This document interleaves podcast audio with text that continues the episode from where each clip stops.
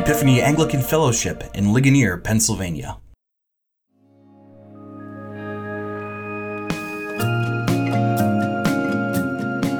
Welcome to Learning with the Lion, a community read through of the Gospel of Mark. Over the summer of 2023, members of the Ligonier community are coming together to walk through a 13 week exploration of Jesus' life, practicing reading the Bible together and asking what it means for everyday life. For more information, visit epiphanyligonier.org slash mark, where you can also sign up for our companion e-newsletter. One of the most important concepts in the Bible are the laws from the book of Leviticus that outline two categories of people clean and unclean. Not only are these concepts important in the Bible, but they're very important and relevant to me. We are in the process of potty training a toddler right now. and so this is relevant, clean and unclean, very relevant to him and to me. How to clean off after using the toilet, how to wash hands, what to do if underpants get dirty, it's all of a piece.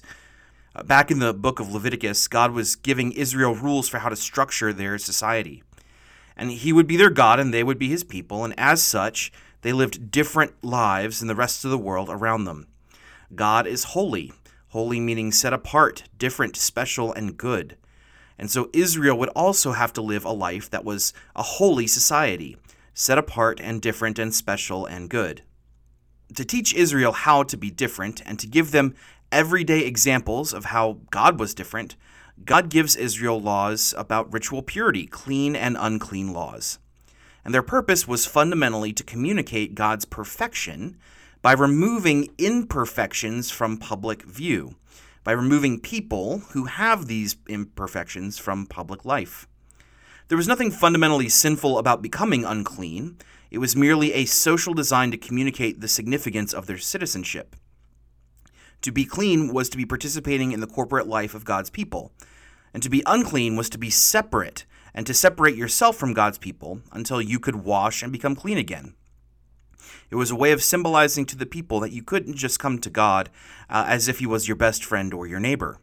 We needed to come before God because He was holy in a holy and different way ourselves. Cleanliness laws and uncleanliness laws tended to target a few key areas of life food and health and the environment. Many people know, for example, that certain foods were considered unclean. The modern world has a word for this. It's called kosher. Pigs are a famous example of a non kosher food. Uh, the Bible says, do not eat f- flesh, meat that comes from pigs. It's lesser well known that certain bodily functions and fluids were also considered unclean. Childbirth and menstrual cycles rendered women unclean. Infections and diseases and ailments of the sexual organs rendered both men and women unclean, and so did the act of sex itself, and nocturnal emissions for men. Dead bodies were also considered to be unclean, and bodies infected with certain skin conditions and sicknesses were considered unclean. Even less well known than this is the uncleanliness that comes from infestations of mold and mildew. If a house or an article of clothing become moldy or had mildew or had bacteria growing on them visibly, any contact with that clothing or that house would render someone unclean. What happens if you became unclean? Normally, it's not a big deal. Being unclean meant you renderedly quarantined yourself for a bit. Sometimes it could be as short as an afternoon. And there were rules in place to wash up and become clean again. Sometimes it just meant scrubbing down and isolating until the next morning. Other times it meant taking off a week or so to isolate until a condition has run its course, and then you'd return to polite society, or should we say holy society.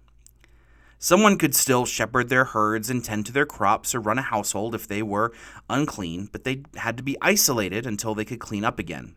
Failure to isolate could mean spreading this unclean status to those who are nearby, or in the case of illness or mold infestation, spreading those ailments nearby as well. The truth is, if we look at the ordinary life of an Israelite, they would be regularly switching from clean and unclean states throughout their entire life. They would be regularly having uh, marital relationships with one another, engaging with their uh, menstrual cycles, uh, getting sick and healing up, and providing burial services for the dead. And so, this pattern of removing oneself from God's people because of a ritual impurity and returning to it soon after was normal and it was understood. It's how things worked in that society. But one impact of the laws, however, was that certain people with certain conditions were rendered chronically unclean. They became permanent outsiders. And our reading this week shares about two people whose unfortunate circumstances rendered them chronically unclean. And understanding this dynamic of clean and unclean, it's going to help us see the depths of Jesus' love and authority. The first person we run into in our reading this week is uh, a, the mentally ill, unnaturally strong demoniac that Jesus heals uh, in the region called the Gerasenes. The text tells us that this man uh, no longer goes in among the village, but he sleeps among the tombs. The tombs of the time were caves with heavy stones in front of them. Bodies were left in these caves to decompose before having their bones buried in the family graveyard. Bodies were laid out on shelves in the caves, and they were laid out on long, human sized horizontal shelves. And if you were a mentally unstable, demon possessed crazy person, those long horizontal shelves used for decomposing bodies would make fine beds. And so the uncleanliness of this man is presented to us and the fact that he sleeps among the corpses, he sleeps among the dead people, he sleeps among the unclean people. The second person in our reading that suffers from chronic uncleanness is this woman with a flow of menstrual blood. We don't know what causes her car- we don't know what causes her chronic bleeding, but we see the consequences of it. She's a social outcast who spent every last penny on doctor's care to no avail. And so she's desperate. She jostles among the crowd to get to Jesus, and in doing so, she would have contacted dozens and dozens of other people, unknowingly to them, rendering each of them unclean according to the Levitical law. She is obligating them to go through a ritual washing and isolation until the evening. But for more than a decade of social isolation, she bets the house on Jesus' healing and bets that she won't get caught. And well, she gets what she came for, doesn't she?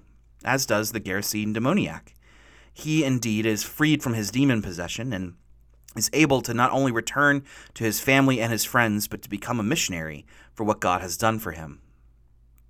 In our reading this week, what we see is that Jesus, God incarnate, has come to fill in a gap in the law.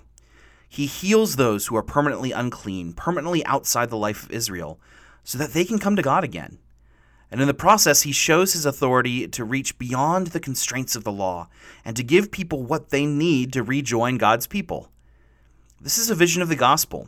In the same way that Jesus creates the conditions for this demon possessed man and this chronically ill woman to become clean and rejoin their people, so will Jesus give all of us that which is needed to be reconciled to God and to become his people once again.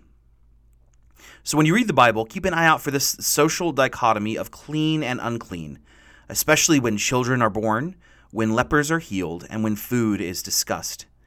This Old Testament theme is a key for understanding how Jesus makes all of us permanently clean members of God's people. Say grace for me. Epiphany Anglican Fellowship in Ligonier, Pennsylvania.